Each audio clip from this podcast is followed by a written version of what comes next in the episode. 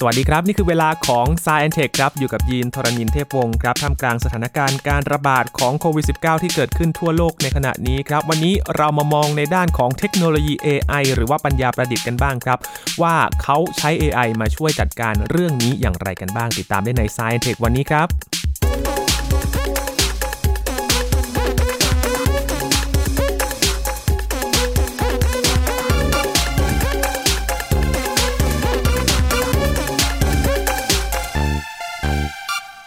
อยู่ในยุคที่ AI มีบทบาทในหลาย ๆ ด้านเลยนะครับคุณผู้ฟังครับทั้งเรื่องของการจัดการข้อมูลรวมถึงในธุรกิจภาคอุตสาหกรรมด้านต่าง ๆ ไม่เว้นแม้แต่เรื่องของการจัดการระบบที่เกี่ยวข้องกับการระบาดของโควิด -19 ที่เกิดขึ้นในขณะนี้ครับ ตอนนี้มี AI มาช่วยบริหารจัดการได้อย่างดีเลยทีเดียวนะครับ มาดูกันว่าในสถานการณ์แบบนี้ AI เขาจัดการเรื่องอะไรบ้างที่เกี่ยวข้องกับโควิด -19 นะครับ วันนี้คุยกับอาจารย์พงศกรสายเพชรครับ สวัสดีครับอาจารย์ครับ สวัสดีครับคุณยินครับ สวัสดีครับท่านผู้ฟังครับ ท่ามกลางสถานการณ์โรคระบาดใน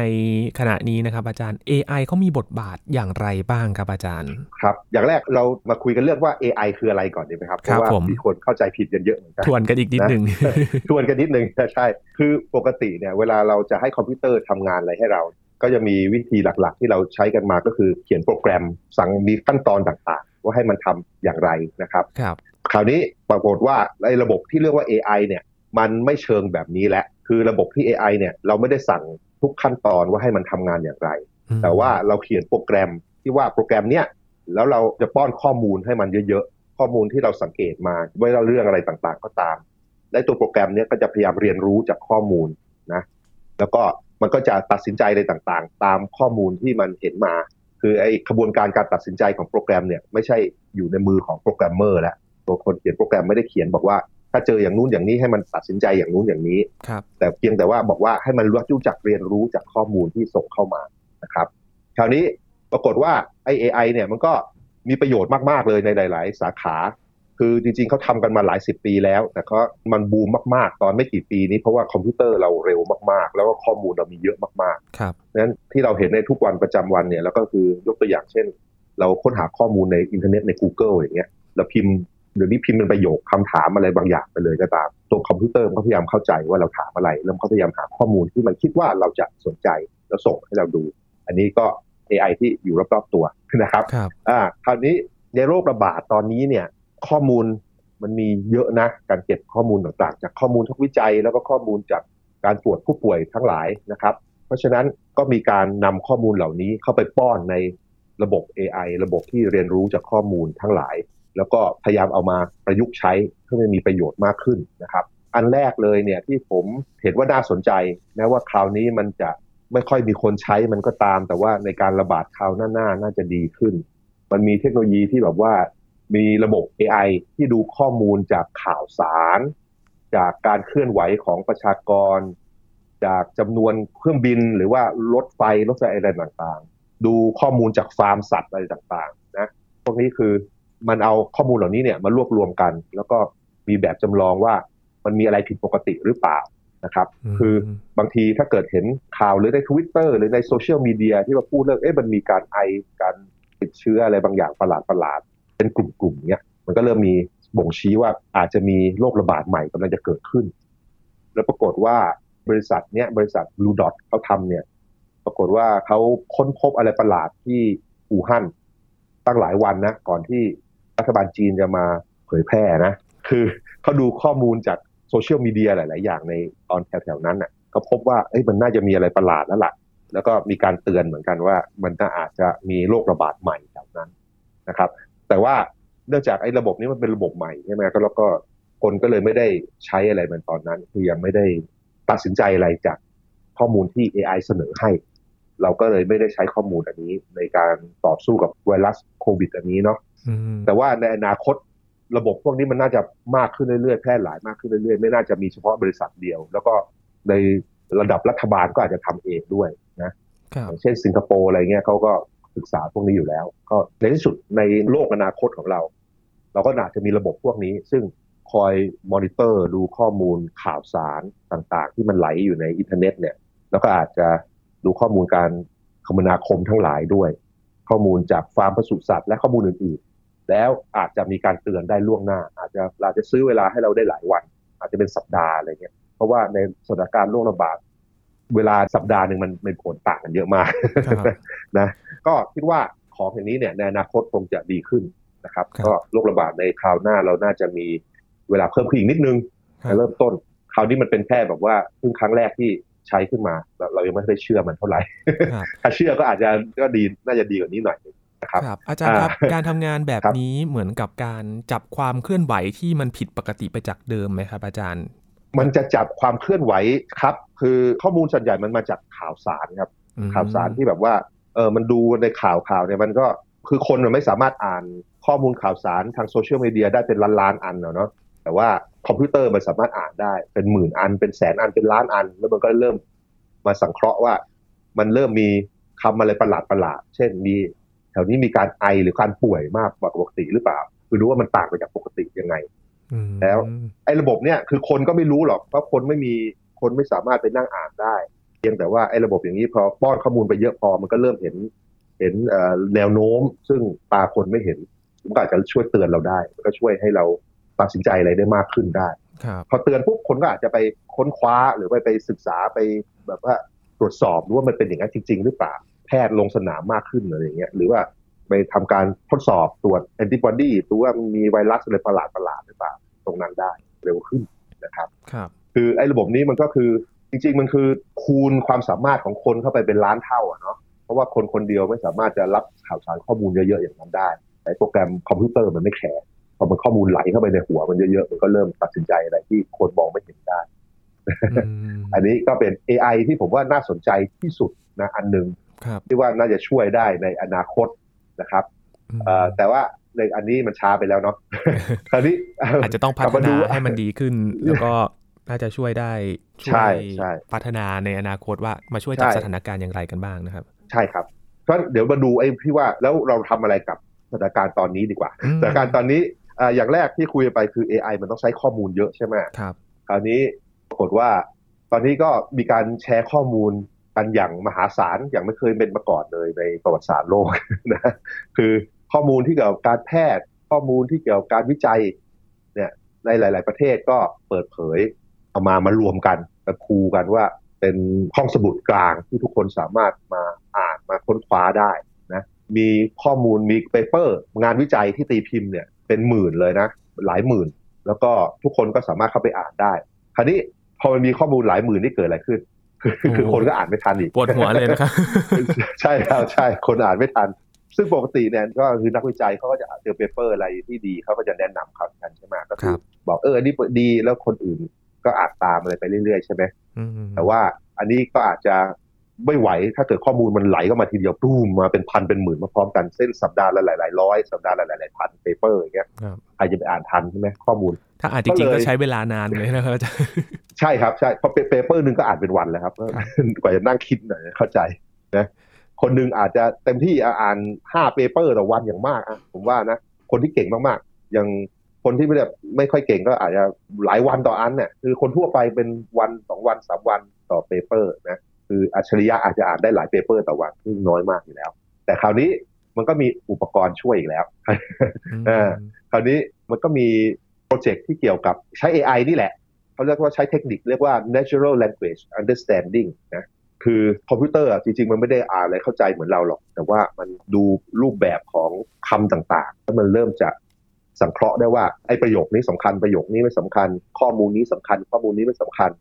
พอเราให้มันเรียนรู้จากตัวอย่างข้อมูลตัวอย่างงานวิจัยเยอะๆมากๆ เป็นหมื่นเป็นแสนอันเนี่ยเราจะเริ่มรู้แล้วว่าเอ่อรูปแบบแบบเนี้ยแปลว่า งานวิจัยแบบนี้น่าสนใจในสาขานี้นะครับอืมเพราะฉะนั้นถ้ามองกลับไปเมื่อสักสิปีที่แล้วเนี่ยมันมีสิ่งที่บริษัท IBM ก็ทำเรียกว่าวัตสันเนี่ยมันก็เป็นคอมพิวเตอร์อันหนึ่งที่คอยอ่านข้อมูลต่างๆ อ่านงานวิจัยอ่านกฎหมายอ่านอะไร แล้วก็มานั่งสรุปให้ชาวบ้านฟังให้คนพวกเราฟัง แต่หลังจากนั้นที่ผ่านมา10ปีก็มีคนทำเต็มไปหมดเลยนะแล้วก็แม้แต่ตอนนี้ก็มีแบบสตาร์ทอัพหลายๆอันทำก็คือยกตัวอย่างบริษัท Primer AI อย่างเงี้ยเขาสามารถเอา ข้อมูลงานวิจัยต่างๆ มาสรุปทุกๆวันนะแล้วก็มาสรุปแล้วก็โชว์ขึ้นมาเลยว่า มีงานวิจัยอะไรน่าสนใจขึ้นมา งานวิจัยอะไรที่มีคนมานั่งศึกษามากแบบว่างานวิจัยที่เขาเรียกว่าฮอตเนี่ยคือมีคนอ่านเยอะนะแล้วก็มีคนไปเผยแพร่มากขึ้นเยอะมากมากกว่านี้อันนี้เราจะเห็นแนวโน้มทุกวันเลยนะแล้วก็อาจจะมีเปเปอร์ไหนที่ข้อมูลใหม่ ๆ ที่น่าสนใจที่บอกว่าข้อมูลที่อยากจะมาตัดสินได้ว่า การรักษาแบบนี้ดีหรือไม่ดีอะไรอย่างเงี้ยนะเพราะว่าตอนนี้เราก็ไม่ค่อยรู้อะไรมากหรอกเกี่ยวกับการรักษาของโรคโรคใหม่อันนี้เนี่ย ก็มีการทดลองยาหลาย ๆ แบบใช่ไหมแล้วก็มีการเอายาไปทดลองกับกลุ่มคนไข้จริง ๆ มีการทดสอบเปรียบเทียบกับกลุ่มตัวอย่างอะไรอย่างเงี้ยซึ่ง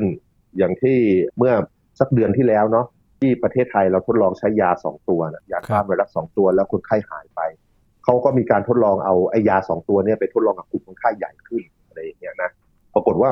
มันดูเหมือนว่ามันไม่มีผลอะไรเท่าไหร่คล้ายๆว่าคนที่จะหายแล้วมันก็หาย คนที่ไม่หายมันก็ไม่อาการไม่ได้ดีอะไรขึ้นมา แต่ว่า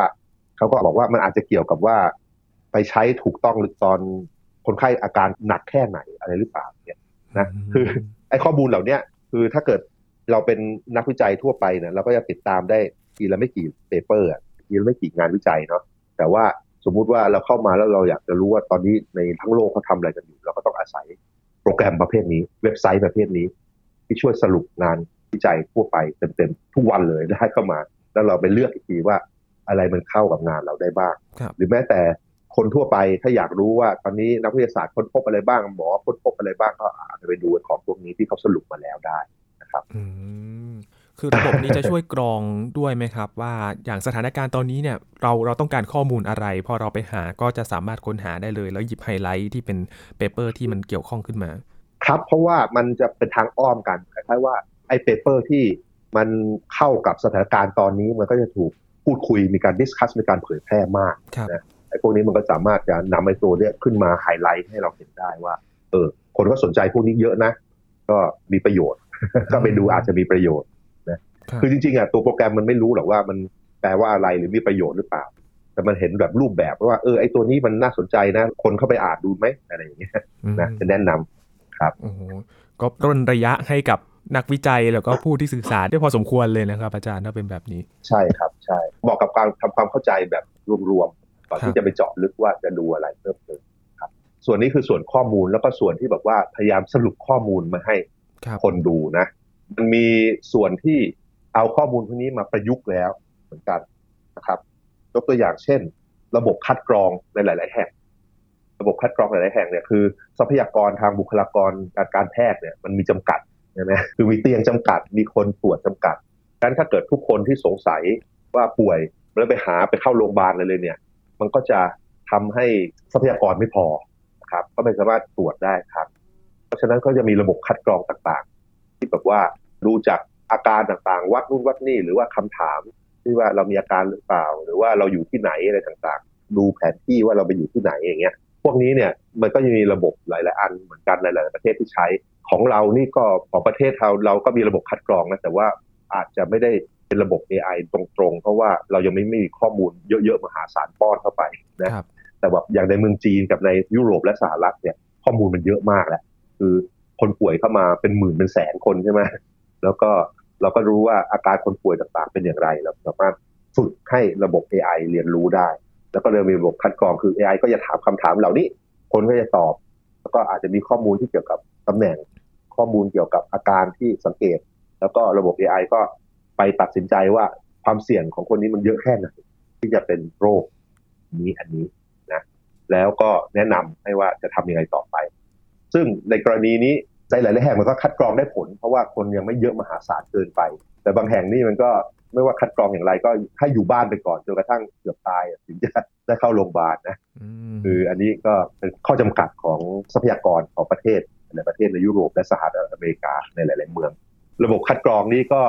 มันก็ทำให้มันไม่ต้องเสียเวลาให้คนโทรเข้าไปหาพยาบาลมันไปถามถามนู่นถามนี่นะคือสามารถ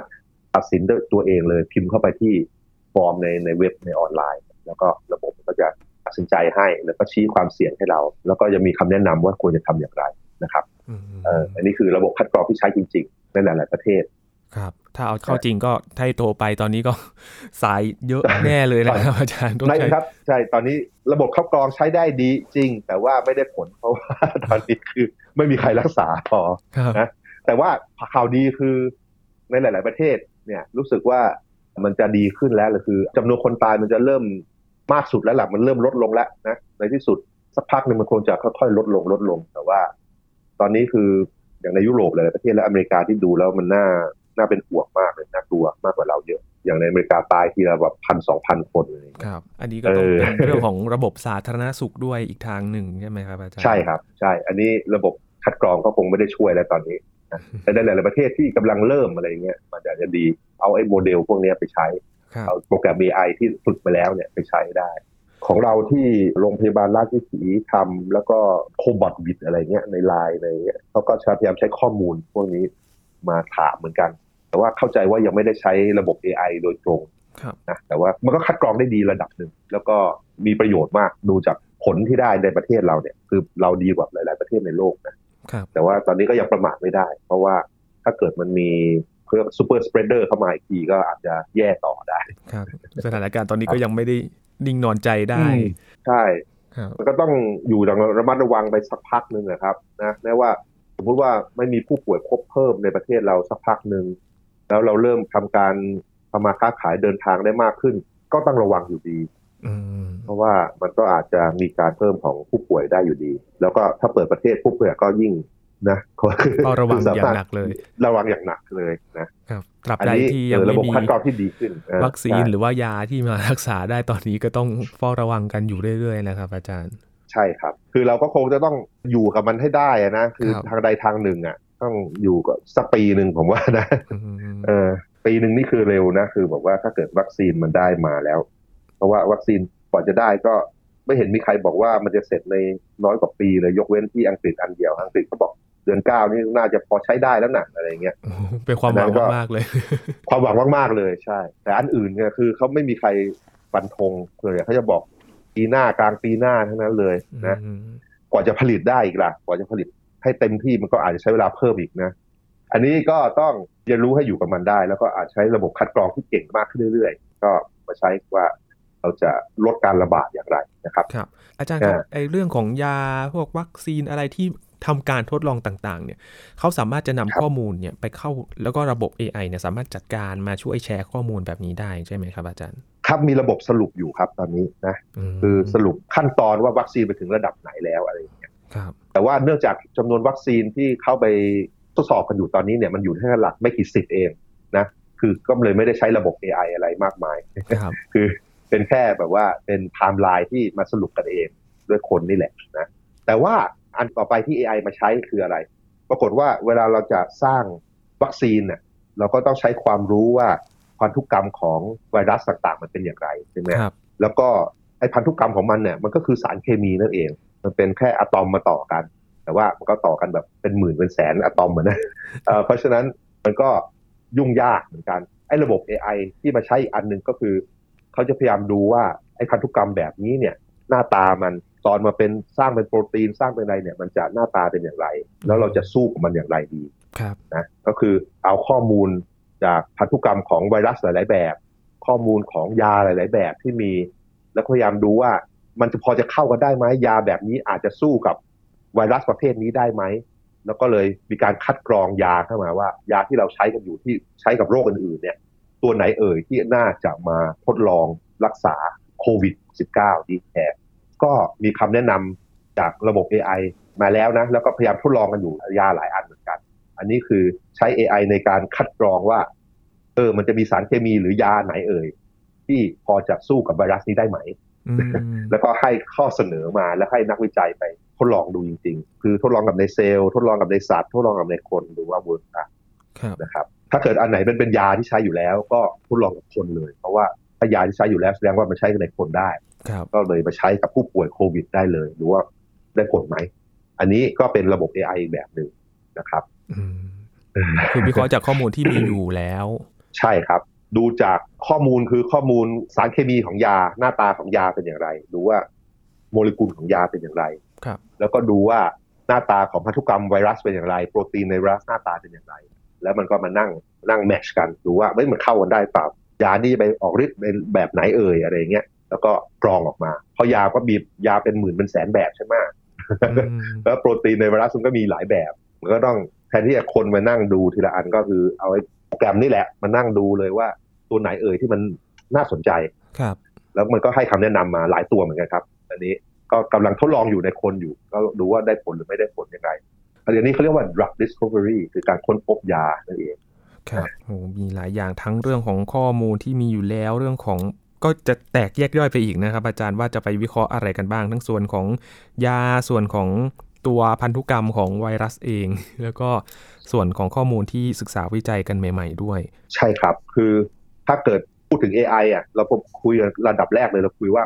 ข้อมูลเรามีข้อมูลอะไรบ้าง แล้วก็เยอะแค่ไหนครับแล้วข้อมูลเหล่านี้เราไปสร้างแบบจำลองแบบว่าโมเดลเขาเรียกโมเดลจะต่อสู้กับอะไรยังไง จะแก้ปัญหาอย่างไร แล้วเราก็เอาโปรแกรม AI ทั้งหลายมีซึ่ง AI มันมีหลายประเภทมากอะนะ แต่ว่าหลักการมันคือมันเรียนรู้จากข้อมูล แล้วมันจะพยายามตัดสินใจให้เรานะครับ อันนี้ก็คือพอมีข้อมูลเยอะๆเราก็เริ่มมา apply มาประยุกต์ใช้ได้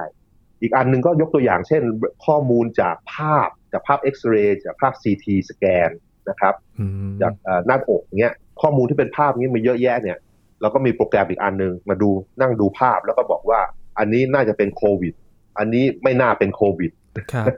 นะคือปอดอักเสบมันก็มีหลายแบบใช่ไหมแล้วก็พอเราป้อนหลายๆแบบเข้าไป คือภาพ CT จากคนที่ป่วยเป็นโควิด กับภาพ CT จากคนที่ป่วยเหมือนกัน แต่อาจจะเป็นปอดอักเสบประเภทอื่นไม่ใช่โควิด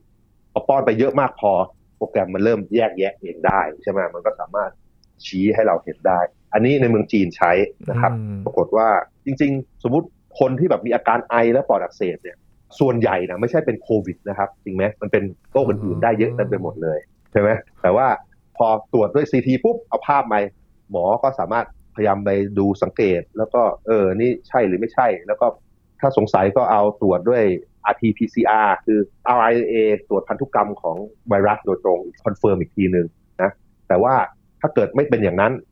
คือสมมติภาพมันเยอะๆคนป่วยเยอะๆเนี่ยเอาภาพ CT ปุ๊บไป แล้วก็ไม่ต้องให้หมอดูให้คอมพิวเตอร์มันดูแล้วหมอ คอมพิวเตอร์มันจะ tick ไว้ว่า อันนี้น่าจะเป็นโควิดนะ อันนี้ไม่น่าจะเป็น แล้วก็ให้คนมารีวิวอีกทีก็ได้ครับ อันนี้ก็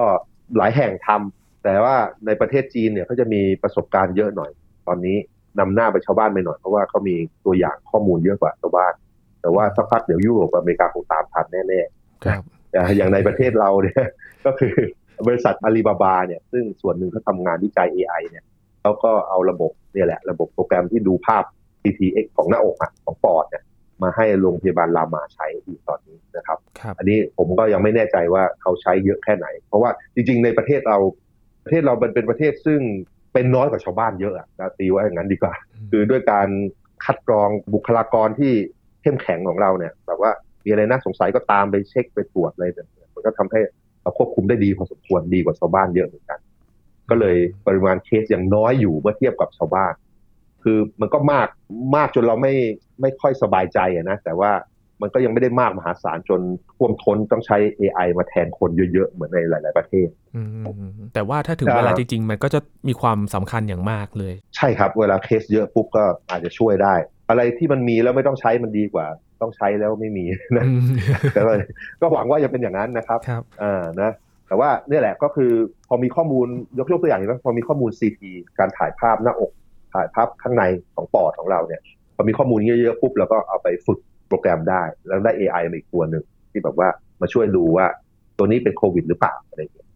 อืมอันนี้ก็เป็น AI อีกตัวหนึงครับครับโอ้โหน่าสนใจทีเดียวนะครับ หลากหลายเลยที่เกิดขึ้นในช่วงนี้ อาจารย์ครับ พอเราเห็นสถานการณ์แบบนี้แล้วก็เอา AI มาเกี่ยวข้องในอนาคต จะมีการปรับปรุงไปในทิศทางไหนครับอาจารย์เพื่อที่จะรับมือกับสถานการณ์ที่เกิดขึ้น บางทีอาจจะอยู่ในขั้นวิกฤตเลยก็ได้ครับอาจารย์ ผมว่าไอ้โควิดเนี่ยมันคงจะวิกฤตมากที่สุดแถวๆประมาณนี้แหละ ประมาณในเดือนสองเดือนนี้แหละ คือคนที่จะป่วยจะตายเนี่ยจะมีตอนนี้เยอะมากที่สุดแล้ว แล้วหลังจากตอนนี้ผมว่าคนเราจะเริ่มปรับตัวได้เพราะว่าไอ้ social distancing เนี่ยอยู่ห่างๆกันเนี่ยมันทำให้อัตราการระบาดลดลงมาจนควบคุมพอจะได้ แล้วก็พอเราเพิ่มเปิดให้คน ทำมาค้าขายเดินไปเดินมาเนี่ยจำนวนคนป่วยก็อาจจะเพิ่มขึ้นอีกทีหนึ่งเราก็อาจจะต้องควบคุมเป็นระยะระลอกระลอกนะ แต่ว่าระบบที่ว่ามีการตรวจสอบว่าใครอยู่ที่ไหนอย่างไร แล้วก็ข้อมูลที่เราเก็บมาจากคนไข้เนี่ย มันจะทำให้ประสบการณ์ในการดูแลโรคนี้ดีขึ้นอย่างมากนะครับครับแล้วก็